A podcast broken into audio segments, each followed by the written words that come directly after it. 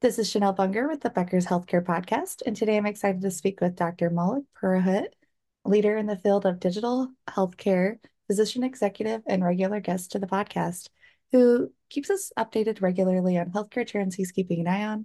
Dr. Purohit, thank you as always for joining me today. Why don't you take it away and tell us about some of the things that you're seeing out there? Hey, Chanel, thank you. It's always a pleasure to be on. It's such a wonderful podcast series you guys do with such a wide reach. And so thank you again for having me.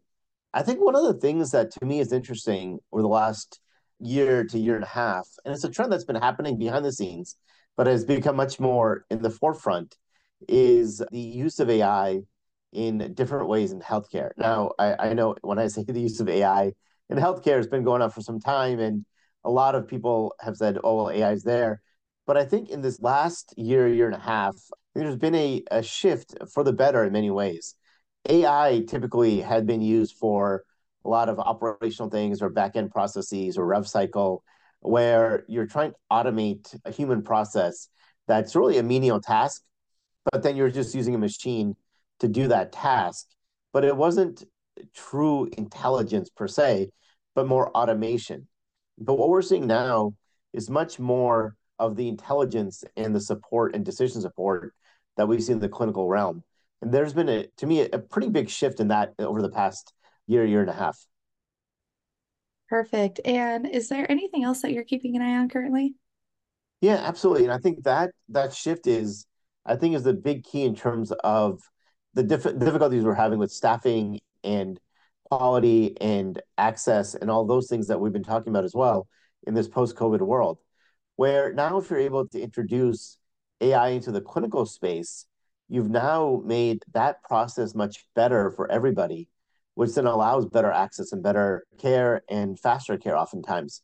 So, one example is recently we implemented a radiology AI tool. Uh, Dr. Gore was a big part of that. And he wanted something that we could take the radiology list and triage based on urgency. So, you know, if somebody comes in the emergency room, for example, you may get uh, hundreds of patients getting getting a CT scan or MRI, but not all of those are as urgent as the next one. Some obviously require immediate attention, some can wait, and having the ability to triage that from a clinical perspective uh, is immensely important. So implementing that and allowing the, the most urgent things to come to the surface fastest for radiologists to have a final read, that is a huge improvement in care right there. The second in the radiology world is the use of identifying incidental findings.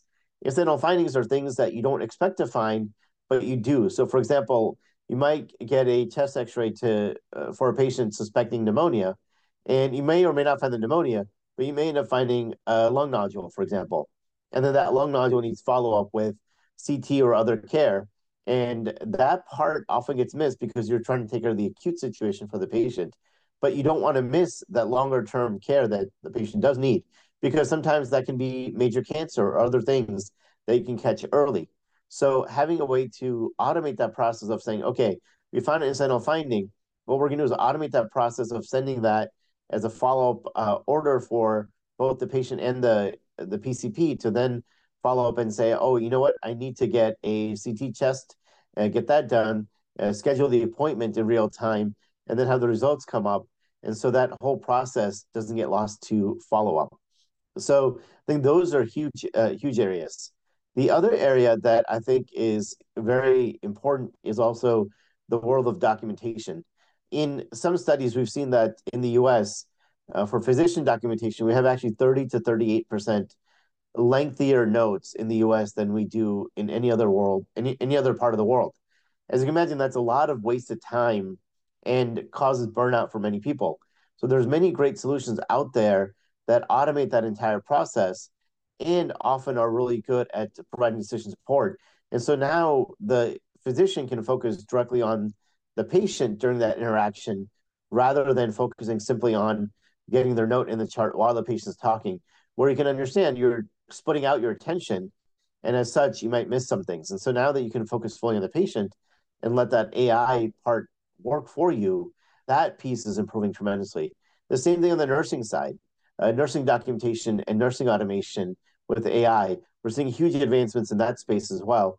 That's another area that that has been underutilized. And so as we're seeing this development of AI and generative AI, particularly with language modules and what they add, uh, with ChatGPT being the f- forefront of it, but also from Bard and others that are doing this, it allows much better clinical activity and much higher level clinical activity, leading to better safety, better quality, less burnout, and more retention in the healthcare space.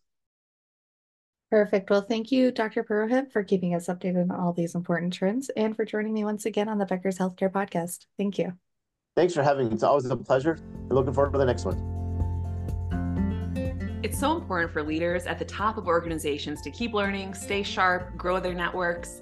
To help our audience better do this in a more simplified, personalized, and meaningful way, Becker's Healthcare has launched My BHC it's your trusted Becker's healthcare experience and more with content, connections, events, and learning opportunities. Join the community free of charge at www.my.beckershospitalreview.com and we'll see you there.